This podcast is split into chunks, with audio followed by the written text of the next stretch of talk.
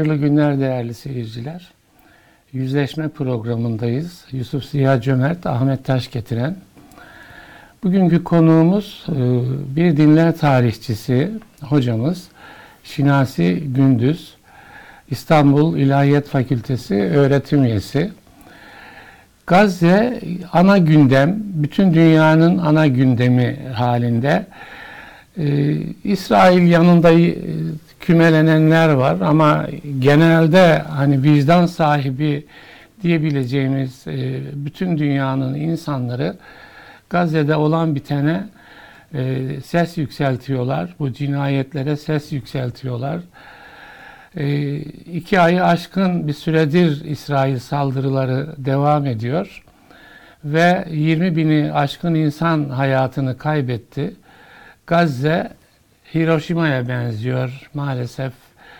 E, İkinci Dünya Harbi sonrasında Amerika'nın atom bombası attığı Hiroşima'ya, Nagasaki'ye benziyor. Ya da bizdeki deprem yıkıntılarını andırıyor. Yani gökten bomba yağdırıyor İsrail.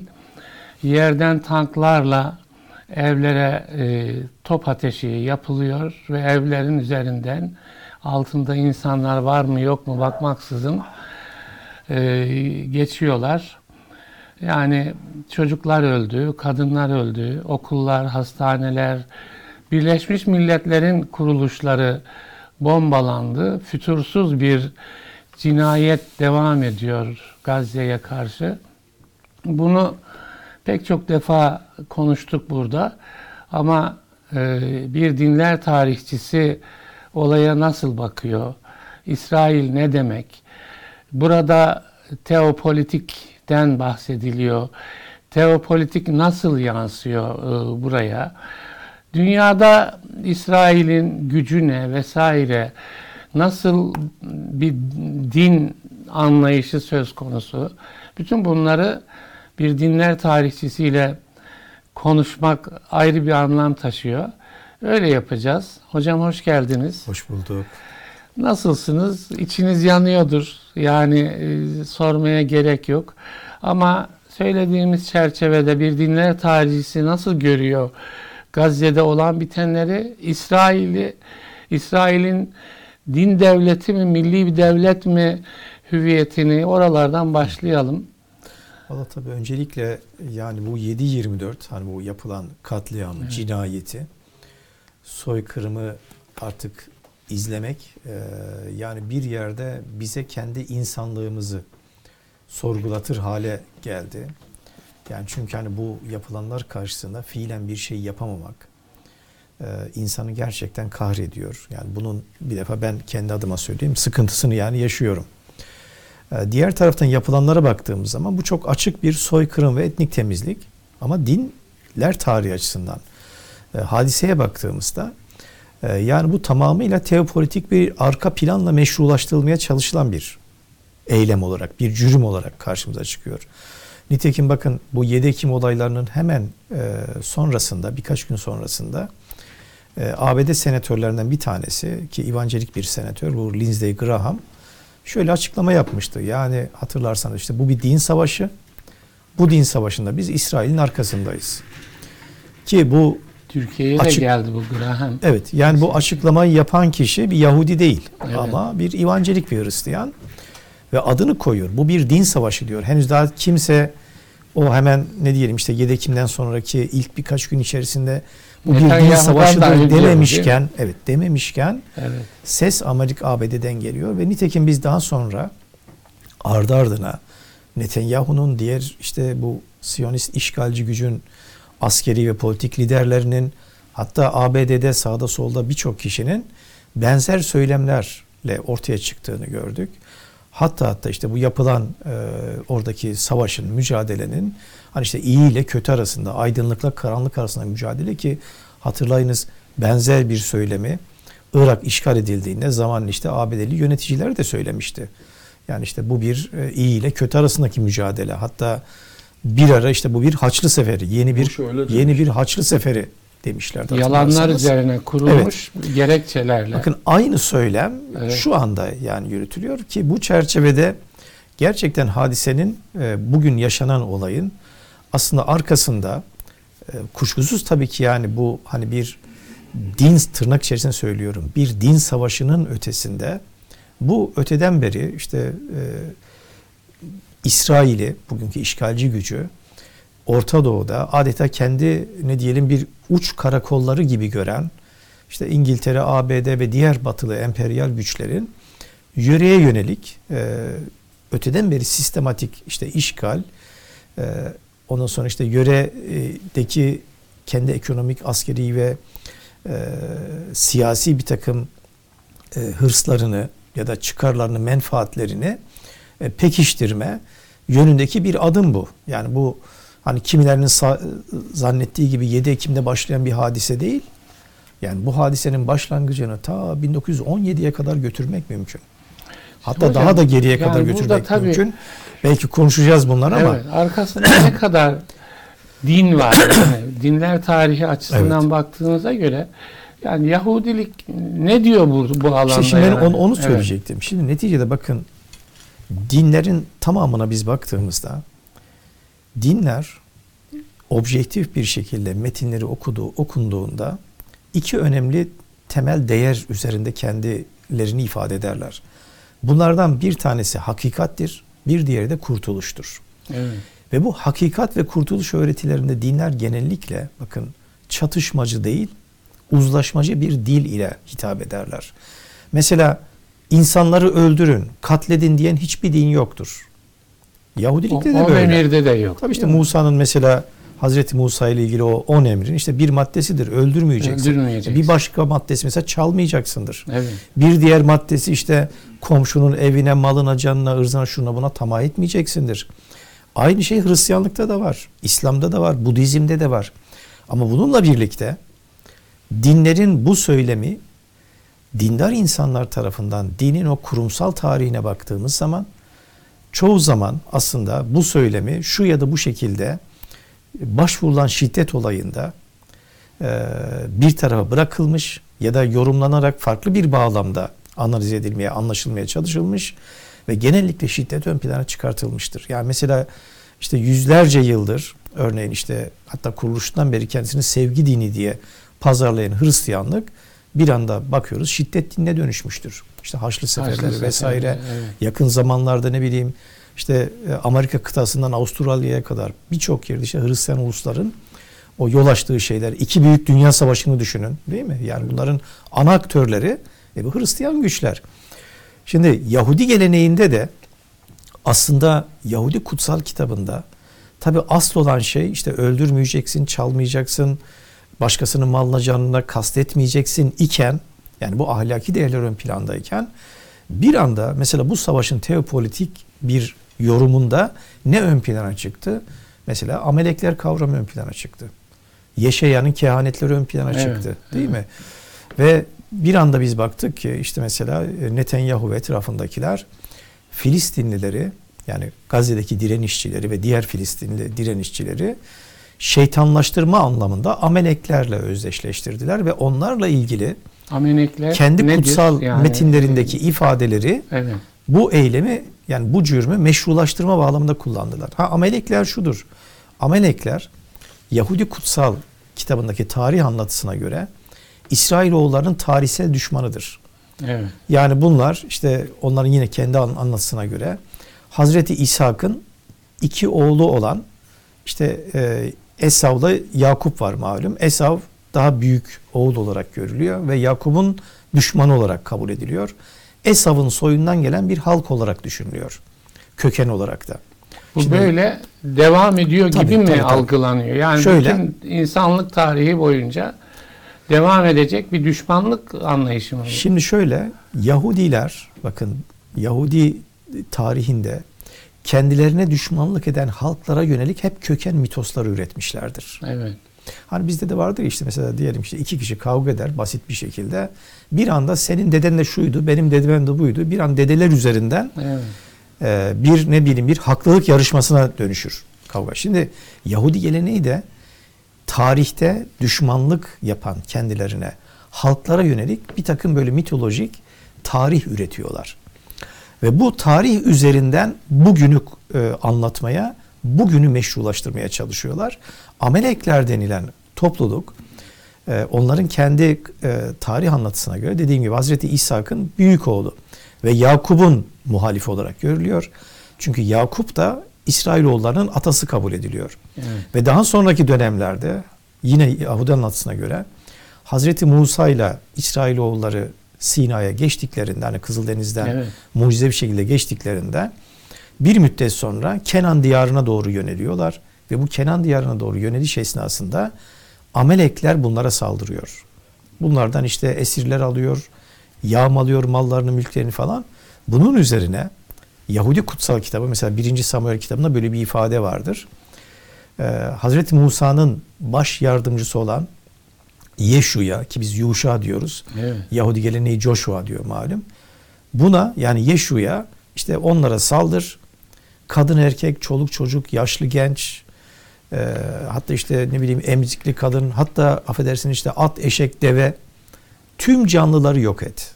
Tüm canlıların hepsini kılıçtan geçir, yok et emrini veriyor. Şehirlerini boş bir kabuğa çevir. Şimdi ve bu bağlamda tabi Yuşa yine bu anlatıya göre onlara saldırıyor ve hepsini gerçekten toptan imha ediyor. Yaşlı genç, bebek, çoluk çocuk hiçbirini şey yapmadan ve bu tanrısal bir emir olarak, emrin gereği olarak yapılıyor. Şimdi daha sonraki dönemlerde ve bugün Yahudiler tüm düşmanlarını Ameleklerle özdeşleştiriyorlar. Ve bugün mesela Gazze'de işte 7-24 işte bebekler katlediliyor değil mi? İşte 20 bini aşkın Evet, evet. o can kaybının yaklaşık neredeyse 8-10 bini bebek ve çocuklardan oluşuyor. Bir 5-6 bini kadınlardan oluşuyor. Yani neresinden bakarsanız neredeyse dörtte üçe yakını aslında bunlardan oluşuyor. Ve bu katliamı nasıl meşrulaştırabilirsiniz siz? Ancak işte mesela dindar insanlara hitap ettiğiniz zaman Hristiyan ya da Yahudilere onları ameleklerle özdeşleştirdiğiniz zaman ya da işte mesela onları bunlar insan değil Evet. bunlar işte human animals yani Hayvanımsı. insanı insanımsı hayvanlar evet. dediğiniz zaman bunu meşrulaştırırsanız nitekim mesela biz Talmud metinlerinde de e, yani yer yer bazı Yahudi din bilginlerinin işte Yahudi olmayanlara yönelik olarak goyim vahşi köpekler hükmündedir dediklerini biliyoruz. Goyim yabancı Goyim Yahudi olmayanlar Yahudi demek. olmayanlar. Yahudi ol yani ötekiler. E şimdi siz bir insanı bu şekilde öte, ötekileştirdiğiniz zaman, şeytanlaştırdığınız zaman her cürüm meşru hale gelmiş olur zihninizde. Ve bununla aslında yani bu e, Netanyahu ve etrafındaki diğer kişiler ve bunlara destek veren bu Hristiyan, bizim bunlar Hristiyan Siyonistler diyoruz. Hatırı bir sayılır bir kesimi de İvanceliklerden oluşuyor bunların. Bunlar kendi zihinlerinde bakın dini anlamda bunu meşrulaştırıyor.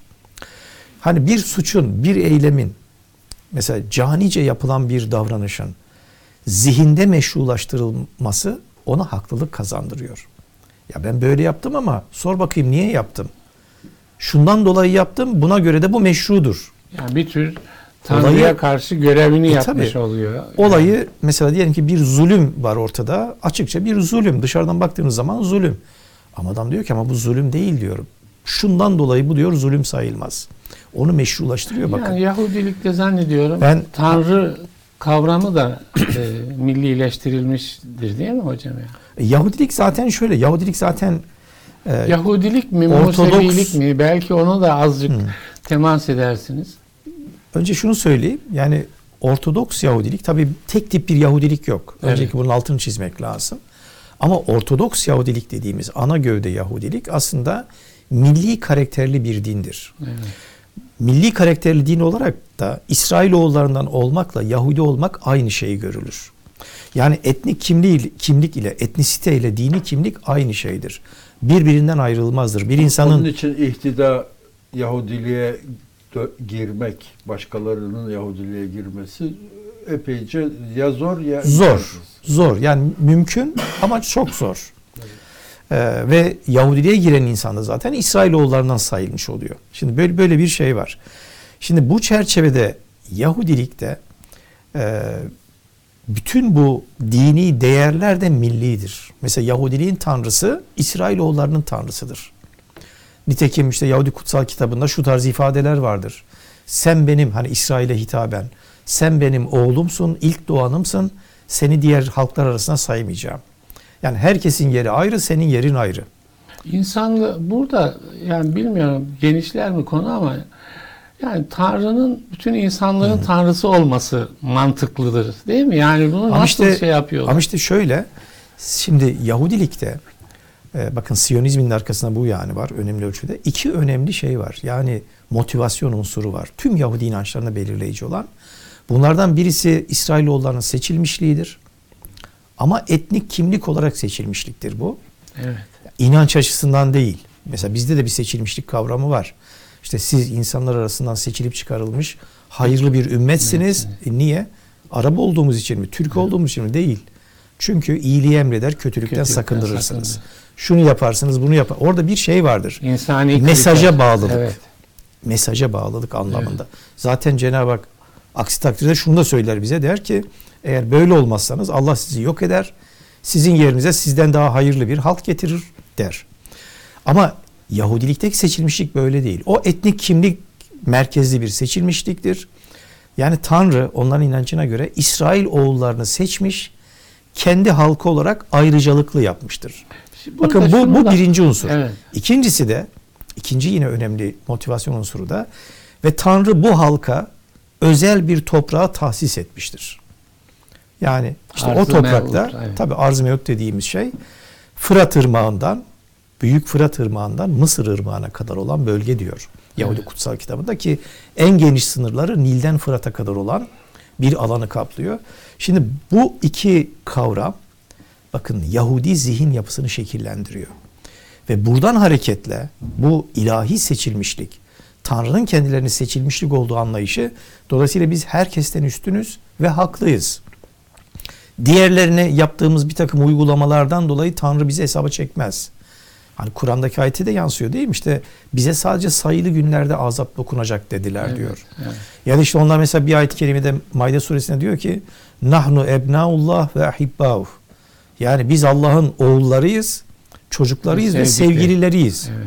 Tabi Kur'an bunları tabi yalanlıyor. Yani Evet, bu arada şunu sormak istiyorum. Yani Kur'an-ı Kerim'de inni faddaltukum alel alemin laf, lafzı da var.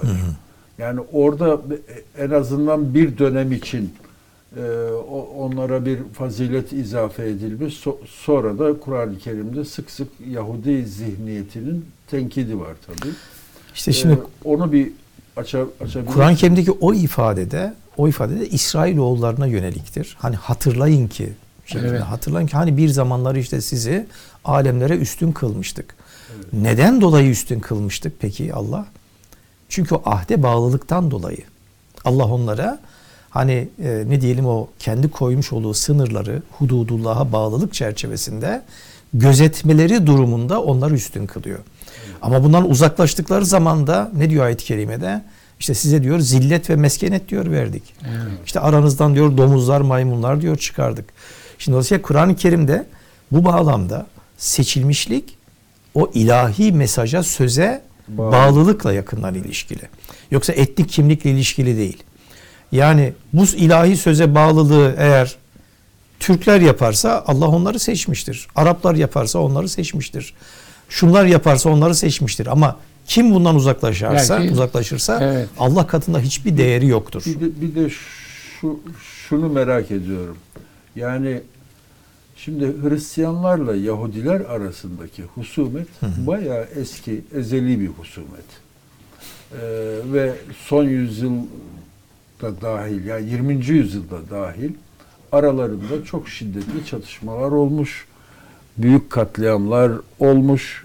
Ee, Yahudi toplumuna yönelik bütün Avrupa'da bilhassa e, başka yerlerde de var. Ee, Müslümanların geçmişinde böyle çok kuvvetli bir çatışma yok Yahudilerle. Ee, sonradan nasıl başardılar da müttefik oldular? Ee, zannediyorum bu ancak böyle e, bu dinlerin, bu geleneklerin kodlarıyla oynanarak yapılabilir. Nasıl bir şey oldu bu? Şimdi bunu e, Yani aslında doğru anlamak için belki bu Hristiyan Siyonizminin şeyine bakmak lazım. Yani Evet. teşekkülüne bakmak lazım. Evet. Yani. Şimdi çok haklısınız. Mesela. Müslümanların evet mesela Müslümanların tarih boyu gerçekten e, Yahudilerle olan ilişkilerine baktığımızda çok sınırlı dönemler haricinde işte Hazreti Peygamber döneminde ihanet ediyorlar. Üç Yahudi kabilesi malum işte ikisi sürülüyor, birisi cezalandırılıyor. Savaş hukuku gereği Evet. falan.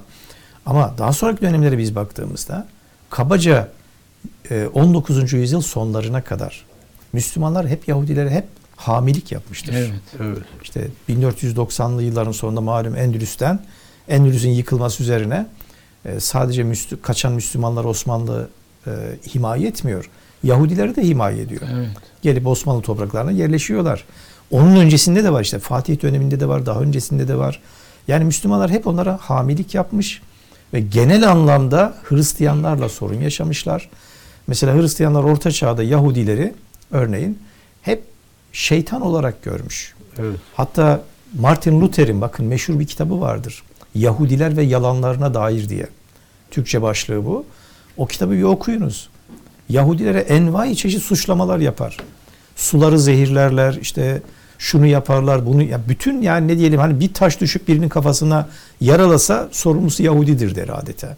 Hatta bundan dolayı Amerika'da bir e, yani 20. yüzyılın sonlarında yazılan bir kitapta kitabın başlığını yazar. Hitler'in manevi atası Luther diye koymuştu. Kaldı ki o Bir, bir dönemde de onlarla esas müttefik olanlar kökenleri biraz daha protestan olan evan, evangelikler. ha işte Yani şimdi Lu- Luther'in- anlatacağım. Evet. Luther'in arka planı. Şimdi bakın arka Luther planları böyle Luther, evet. düşünürken, Evet. Yahudilerle ilgili bunu yazarken ki bu Luther'in yaşadığı dönemde Yahudi düşmanlığının artık en uç göstergesidir bu. Luther'in kitabı. Yani antisemitizm hani bizim kültürümüzün Evet. ürettiği bir kavram değil. Hristiyan dünyanın ürettiği bir Evet. şeydir. Antisemitizm kavramı. Ama Luther'in e, kendi o protestan e, teolojisinde dini anlarken sola scriptura diye bir anlayışı var. Yani yalnızca kutsal metin. Hani bir Türkiye'de de var ya şu anda mesela işte Evet. yalnızca Kur'an diyen bir kesim Hı hı, var. evet. Hadisi, sünneti, şunu bunu e, reddeden ya da görmezden gelen ya da hafif alan çevreler var. Şimdi Luther dini anlamada yalnızca kutsal metin diyor ve kutsal metni de literal anlam, zahiri anlam. Asıl olan Evet. budur diyor. Bakın böyle Bir, bir bir, bir tür selefilik mi bu? bir tür öze dönüşçülük. Evet, Evet. öze dönüşçülük diyelim yani. Ee, ve bu bağlamda Luther yani Hristiyanlığı özüne döndürmeye çalışıyor. Yapmaya çalıştığı şey bu. Ve Luther'in bu yaklaşımı Luther sonrası dönemde protestanların belli bir kesimi içerisinde hani metni literal anlamda okuma ön plana çıkınca o metnin yüzeysel e, manasının tamamıyla esas alındığı bir din anlayışının yaygınlaşmasına neden oluyor ve bu çerçevede işte mesela bazıları okuyorlar örneğin kendi kutsal kitaplarından eski ait dedikleri bu Yahudi mirası olan kısım var. Evet. Oraya okuyorlar, bakıyorlar ki işte Tanrı İsrailoğullarına sen benim halkımsın, işte öz çocuğumsun, benden ilk doğansın, senin yerin ayrı, onların yeri ayrı diyor. Dolayısıyla diyor ha demek ki Tanrı İsrailoğullarını seçmiş. Yine okuyor. Yine bu Hristiyanlar. Tabii tabii Hristiyanlar bunu. Yine okuyorlar metni. İşte şuraları sana verdim. Şu, şu, şunu- Kenanların diyarı, Filistinlerin hepsini diyor evet. sana verdim. Belki not etmeniz gerekir. Ee, eski ahit yani Tevrat diye, biliyoruz biz genel olarak. Belki bu konudaki bilgimizi de tasih edersiniz. Ee, kutsal kitap, Hristiyanların Bible, e, ku- kutsal kitap dedikleri şeye dahil. Şimdi şöyle Hristiyanların kutsal kitabı biz kitap mukaddes diyoruz Türkçe'de Evet. malum. Batılılar Bible diyorlar. Evet. İki kısımdan oluşuyor. İlk kısmına eski ait diyor Hristiyanlar. Hı hı. Onların eski ait dedikleri bu metne Yahudiler Tanah diyorlar. Evet. O Yahudi kutsal kitabıdır. Evet. Tabi arada farklılıklar var. Yani Hristiyan kutsal bu Hristiyan eski aidinde Tanah'ta olmayan bazı bölümler de var. Ama genel anlamda Yahudi kutsal kitabıdır. İkinci kısmını ise yeni ait diyorlar. Evet. Bu yeni ait denilen şey sadece Hristiyanlara özgü olan e, materyaldir. Şimdi bu metni okudukları zaman bakın orada seçilmişliği görüyorlar, arz-ı mevudu görüyorlar. Ha demek ki diyorlar Tanrı bu toprakları bunlara vermiş. Başka neyi görüyorlar? Yeni ait kısmına geçiyorlar. Özellikle yeni aitin bu son kitabı var. Vahiy kitabı. Tamamen böyle apokaliptik bir kitaptır. Yani gelecek dönemde vuku bulması beklenen olaylara yönelik kehanet ağırlıklı bir kitaptır. Burayı okuyorlar ve burayı okurken şunu görüyorlar. Bu o metnin özünü Tanrı oğlu olduğuna inanılan İsa Mesih'in ikinci defa yeryüzüne gelişi oluşturuyor. Ve diyor ki Metin işte İsa yeryüzüne gelmeden önce bir takım olaylar olacak önce. Ve bu olaylarda Yahudiler baş aktör. Kehanet. Tanrı adeta Yahudilere bir rol veriyor. Hani düşünün siz senar, senaristsiniz, bir senaryo yazmışsınız ve birilerine rol veriyorsunuz. O sadece rolünü oynuyor. Ve bu rolde, oynadıkları rolde diyor ki Metin, Yahudiler önce arz mevuda dönecekler. Yani vaat edilen topraklara dönecekler. Orada egemen olacaklar. Kudüs'te iktidarı tam anlamıyla sağlayacaklar. Sonra orada üçüncü mabedi inşa edecekler. Bunun üzerine yöredeki halklar onlara saldıracak. Müthiş bir savaş çıkacak. Ki bu öyle bir savaş olacak ki kan gövdeyi götürecek. Daha sonra bu savaş Armagedon'a evrilecek. Ama bu esnada, bu da önemli, Yahudilerin büyük çoğunluğu Hristiyan olacaklar. Bakın Metin bunu da Yani söylüyor. Hristiyanları Tabii. e, şeyini kazanmak için Tabii ya, ya Metin onu söylüyor. Evet. Ve daha sonra bu Armagedon ki iyi ile kötü arasındaki savaş kötüleri tamamen yok edecek. Sonra İsa tabiri caizse gökten zembille iner gibi yeryüzüne inecek. Olaylara müdahale edecek. İşte herkesi diriltecek. Tanrı'nın krallığını ku- kuracak. Tabii ölüleri diriltecek, yargılayacak. Yani haşir hesap hep bu dünyada olacak. Yargılayacak. Kötüler tamamen yok edilecekler ve yeryüzünde bin yıllık bir tanrısal krallık dönemi. Ölümün olmadığı, günahın olmadığı bir dönem. Yani bir yeryüzü cenneti. Yani buna da bin yılcılık diyor Evet. malum e, gelenek. E, bakın böyle bir beklenti var. Şimdi bunu okuyor bu insanlar ve demek ki diyorlar ki o zaman o zaman Yahudilerin bu şeyleri yapması için hani bu İsa'nın gelişine uygun ortamı hazırlaması için desteklenmeleri bizim için dini bir görevdir diyorlar bakın. Böyle bir düşünce gelişiyor. Ya, yani Bu ne zaman gelişiyor? 17. 18. yüzyıldan itibaren çok yaygınlaşıyor. Bakın 19. yüzyılın biz başlarına geldiğimizde mesela John Adams işte diyor ki ABD'de John Adams mutlaka diyor Yahudiler Yudea bölgesine dönmeli. 1910 şey 1815. 1841 yılında çok ilginçtir. İngiltere'de bir e, bir mecmuada bir yazı yayımlanıyor. Ve yayımlanan o yazıda kıta Avrupa'sındaki monarşiler Yahudilerin Filistin bölgesine dönmeleri konusunda proje üretmeye teşvik ediliyorlar. Bu çağrıyı yapanlar Hristiyanlar. Yani Hristiyanlar arasında henüz daha Siyonizm kavramı yokken piyasada bu fikirler var. Evet. Yaygın bir şekilde Yahudiler oraya dönmeliler fikrini işliyorlar. Ve nitekim bakın 1897'de birinci Siyonist Kongre toplandığında malum e, şeyde toplanıyor. Bazel'de. İsviçre'de toplanıyor. Bazel'de. Evet, Bazel'de toplanıyor. O kongrenin katılımcıları sadece Yahudiler değil. Henry Dunant gibi Hristiyan Siyonistler de var. Şimdi bütün bunları bakın bir araya koyduğumuzda bugüne geldiğimizde bakın Biden nasıl açıklama yaptı? Hocam Ben de Siyonistim dedi. Da işe- yani bir yandan Hristiyanlar böyle e, Yahudi misyonunu benimser hale geliyor. Ama bir yandan da antisemitizm var Hristiyan dünyasında yine. Var. Nasıl oluyor bu? Yani İşte şöyle. zihinler nasıl iki farklı uca savruluyor? Ya şimdi şöyle, şimdi Hristiyanlık açısından baktığımızda Yahudilik, Yahudilik miadını doldurmuş bir dindir. evet, Yani bundan dolayı zaten Yahudi o kutsal literatürüne eski ahit diyorlar. evet. Eski ahit. Yani İsa ile birlikte İsa'nın o çarmıh olayıyla birlikte onun miadı bitti, doldu. Ee, ve bu çerçevede Orta Çağ boyunca Yahudiler hep İsa katilleri diye anılmıştır.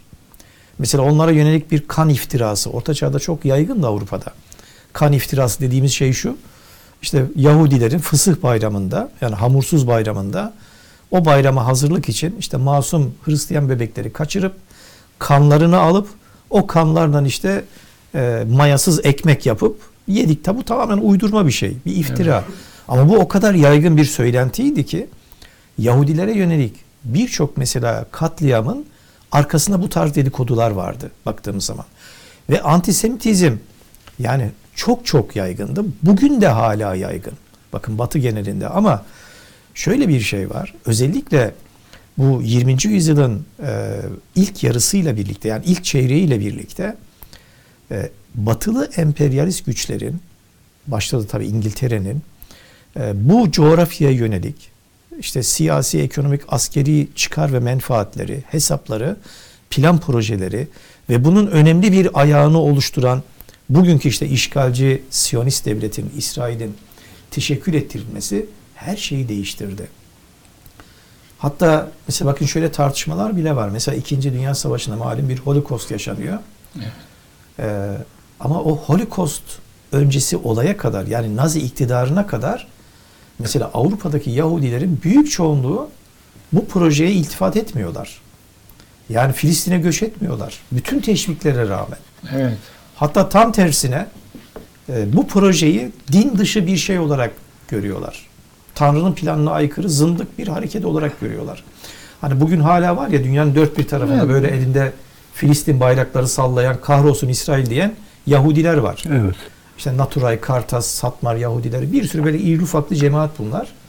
Bazen de biz şaşırıyoruz Biraz ya. onlardan bahseder misiniz? Mesela Yani e, bu projeye e, karşı çıkan Yahudilerin şeyine yani İşte dini Tabii, referanslarına. onu anlatacağım. Yani bu insanlar işte kahrolsun İsrail, yaşasın Filistin, kahrolsun Siyonizm. Mesela sosyal medyalarına bakın durmadan Siyonizm Yahudiliğe aykırıdır. Tanrı'nın düzenine, planına aykırıdır. Hep böyle paylaşımlar yaparlar.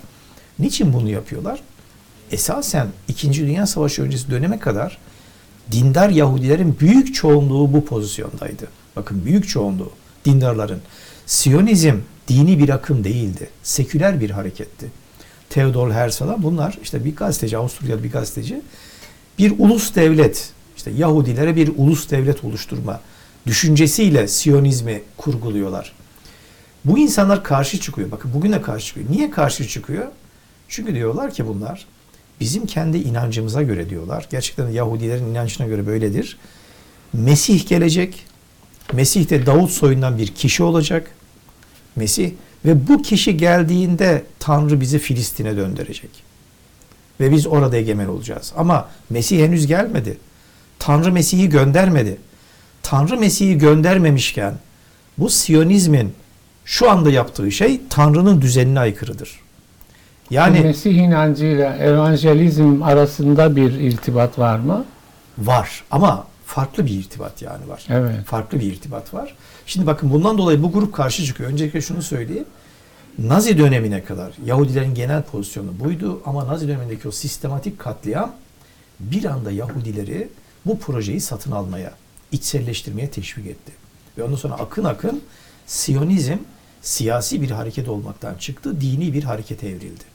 Ve kendi teolojisini üretti. Bakın bu çok önemli. Evet. Ve teopolitik bir akıma dönüştü.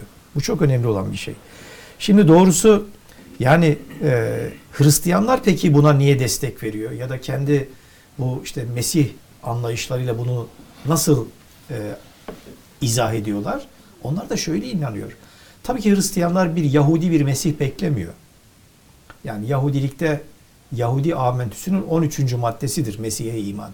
Gecikmiş olsa bile onun sabah akşam geleceğini beklerim der bir Yahudi. Ama Hristiyanlıkta Deccal Yahudiler arasından çıkacak beklentisi var. Ha, Deccal tabi bize ait bir kavram ama onlar Mesih düşmanı diyorlar. Mesih karşıtı ahir zamanda Yahudilerin arasından çıkacak. Ya, yani Hristiyanların Mesih'i İsa Ha, aleyhisselam. Hristiyanların Mesih'i İsa. Tanrı Evet. oğlu İsa Mesih.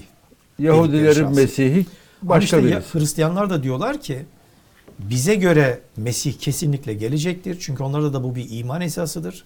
İsa'nın ikinci gelişi beklentisi. Çünkü İsa ikinci defa geldiği zaman yeryüzü tanrısal krallığını kuracak. Ölümü kaldıracak. Cenneti başlatacak adeta.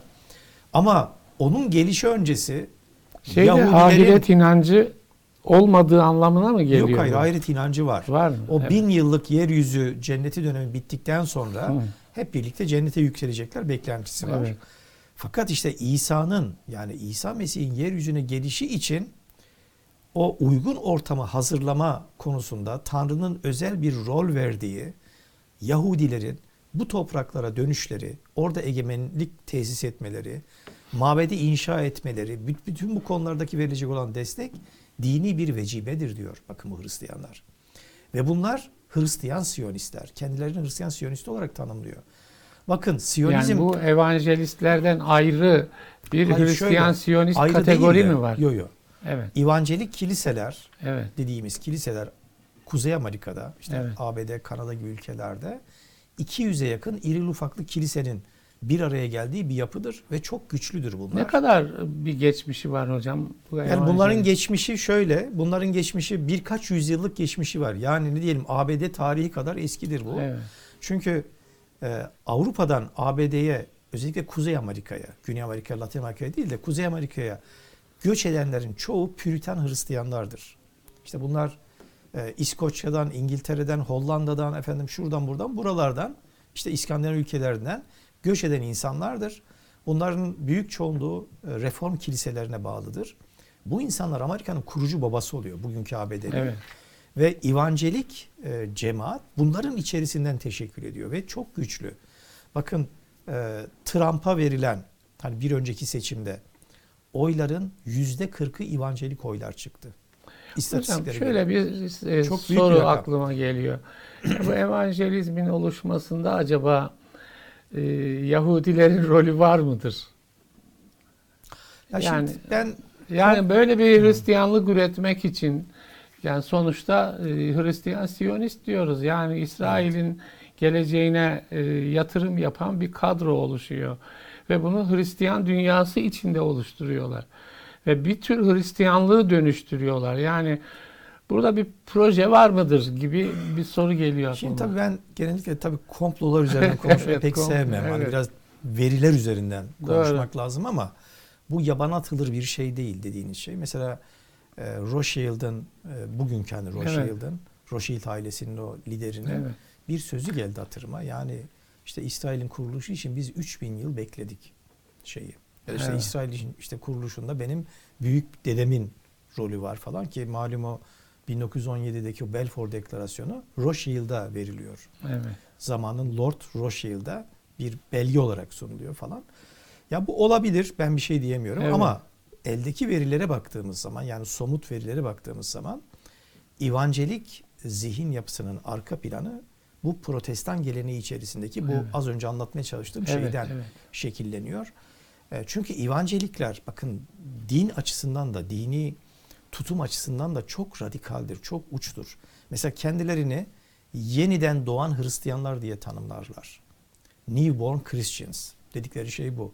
Yeniden doğmuş Hristiyanlar. Diğer Hristiyanları bile light sayarlar. Gerçek Hristiyan kabul etmezler.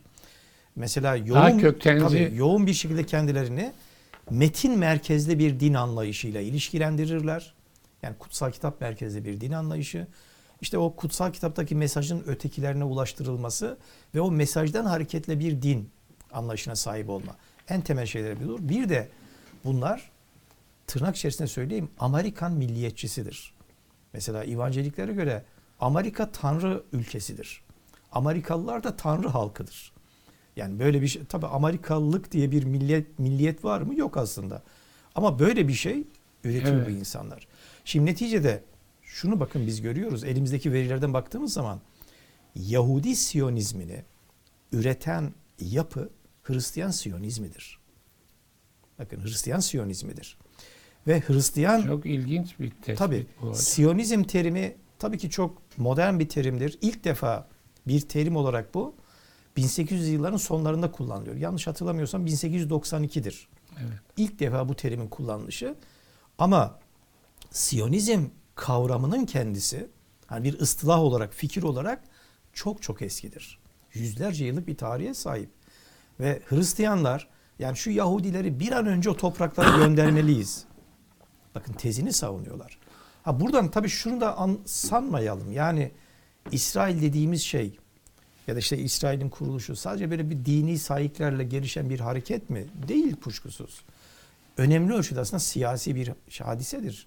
Yani çünkü zamanın emperyal güçleri İngiltere'nin, Fransa'nın malum işte Birinci Dünya Savaşı öncesi dönemde içinde yaşadığımız şu toprakları paylaşma şeyleri var.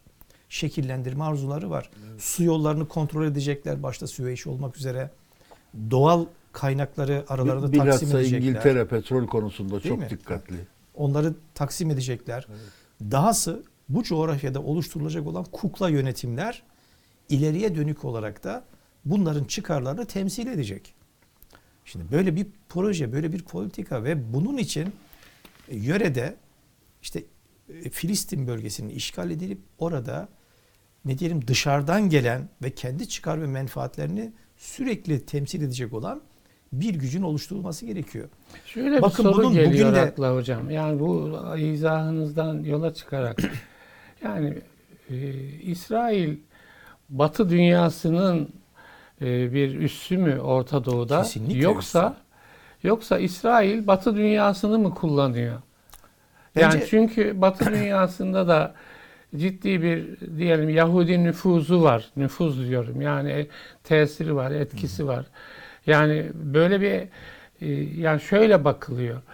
Ya bütün dünya diyelim ki bütün Batı dünyası bu e, o şu anda Gazze'de işlenen vahşete arka çıkmamalıydı. Değil mi? Yani insanlık bunu gerektirirdi ama İsrail'e bağımlılık sebebiyle böyle bir arka çıkış söz konusu gibi bir değerlendirme var. Bence sizin söylediğiniz ikisi de iç içe. Yani Evet. hani Batı emperyalist Batı dünyası mı İsrail'i kullanıyor, İsrail mi onları kullanıyor?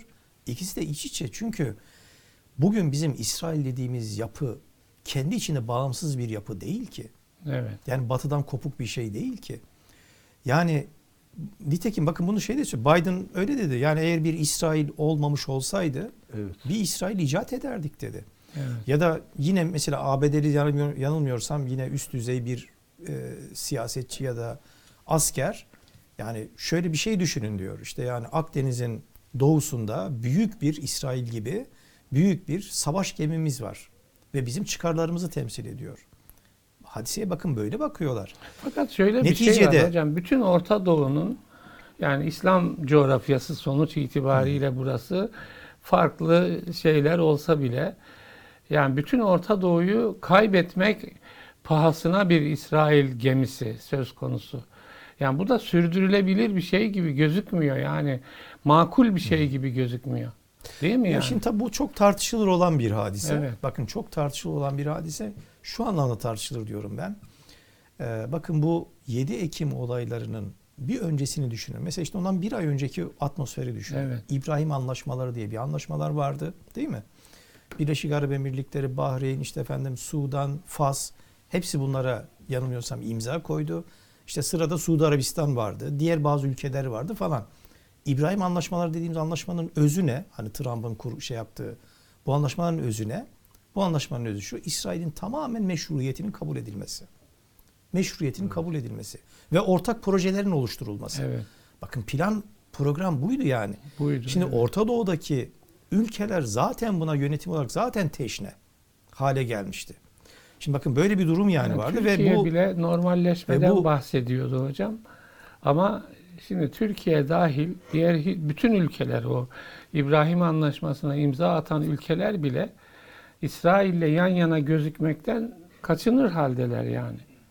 pek de öyle de değil yani ben pek onda Değil mi? göremiyorum. Yok bence değil yani. Evet. Bir arada gör, gözüküyorlar. Yani büyük bir kısmı gözüküyor. Ha, halklarına yönelik tabii halkların bir tepkisi var kuşkusuz. Evet. Ama Tabii, iktidarlara tabii baktığımız zaman sarstı bu tabii saldırılar. yani Evet. iktidarlara baktığımız zaman iktidarlar bence Evet. belki bir halklarına yönelik e, bir şey yaşıyorlar kısmen. Çünkü yani halkı da tamamıyla karşısına almaması gerekiyor. Ama neticede ilişkilere baktığımız zaman ilişkiler devam ediyor. Yani ilişkilerde bir kopma yok.